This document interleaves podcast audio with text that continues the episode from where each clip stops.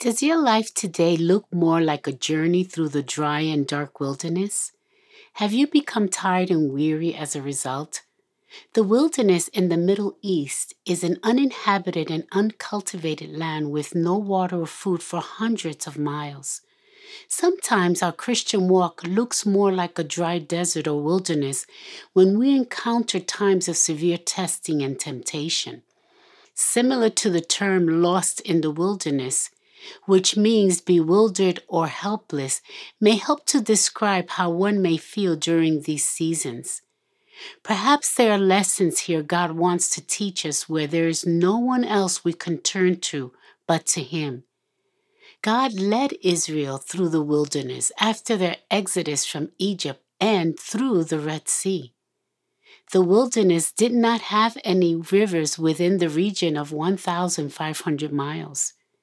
It was impossible for Moses and Aaron to meet the physical needs of over 2.5 million people in this wasteland, but not with God, for nothing is too difficult for him. Moses reminded the people of what the Lord had done for them by setting them free from slavery in Egypt when he stated in Deuteronomy chapter 8 verses 2 and 3, Remember how the Lord your God led you all the way in the wilderness these 40 years to humble and test you in order to know what was in your heart, whether you would keep his commands. He humbled you, causing you to hunger, and then feeding you with manna which neither you nor your ancestors had known, to teach you that man does not live on bread alone, but on every word that comes from the mouth of the Lord. He laid out for them the reasons God had led them through the wilderness all those years. This was a time of testing for the entire nation of Israel. God caused them to suffer need so they would learn to depend on Him for all their physical and spiritual needs. During their journey in the wilderness, Israel came across temptation and testing of every kind. However, instead of turning to the Lord, they complained against God and gave in to the cravings of their evil hearts. Our sinful hearts are in direct conflict with what the Lord desires for us. Sin deceives, causing us to crave and pursue those things contrary to God's will. Therefore, we are not to live according to the sinful passions of our flesh. For those who live to gratify the passions of their flesh will die spiritually. But if they live according to the desires of the Spirit, they will have a life that is abundant life, a life in Christ which will satisfy the deepest longings of our hearts and will have true peace. In 1 Corinthians chapter 10, the apostle Paul gave us a picture of some of the struggles Israel confronted during their journey.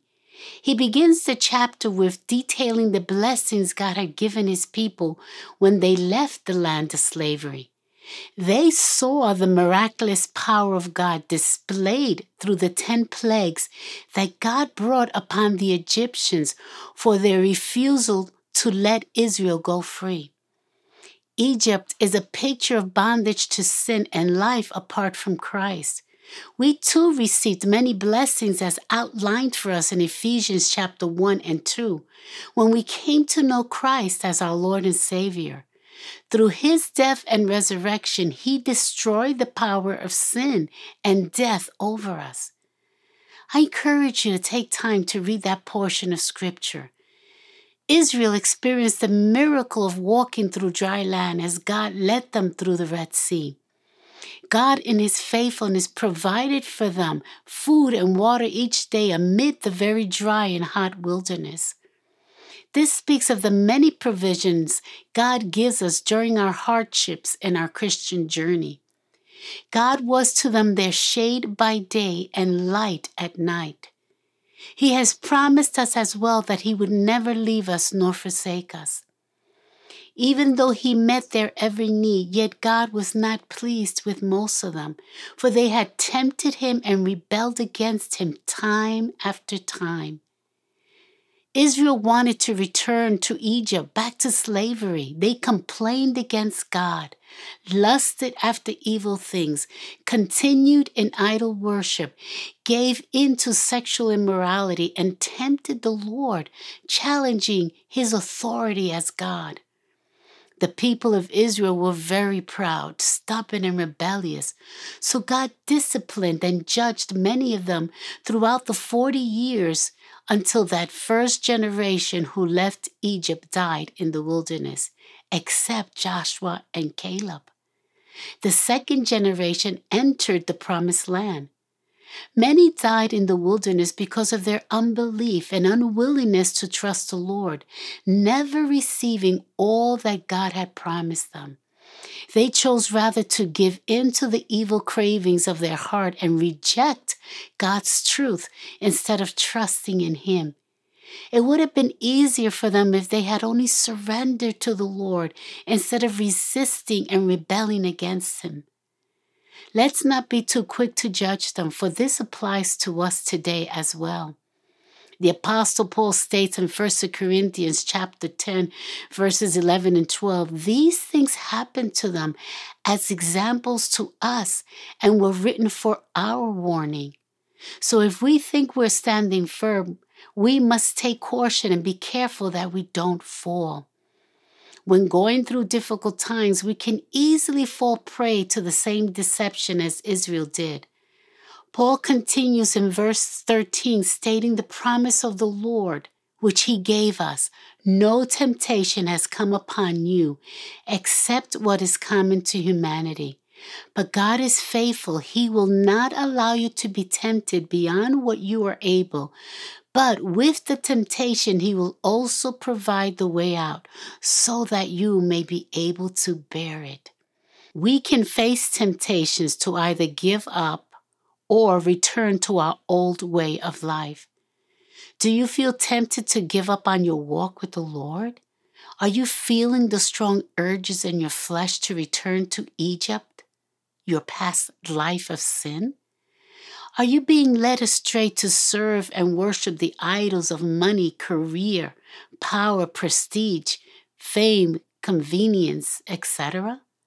In James chapter 1 verses 12 through 16, the New Living Translation states, God blesses those who patiently endure testing and temptation. Afterwards, they will receive the crown of life that God has promised to those who love him. And remember, when you're being tempted, do not say, God is tempting me. God is never tempted to do wrong and never tempts anyone else. Temptation comes from our own desires, which entice us and drag us away.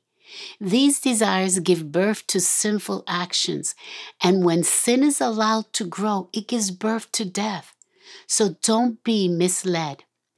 Being tempted is not sin. It becomes sin when we give in to the temptation. God's purpose in allowing temptation is to test us, that through the testing, our faith can be revealed as a genuine faith.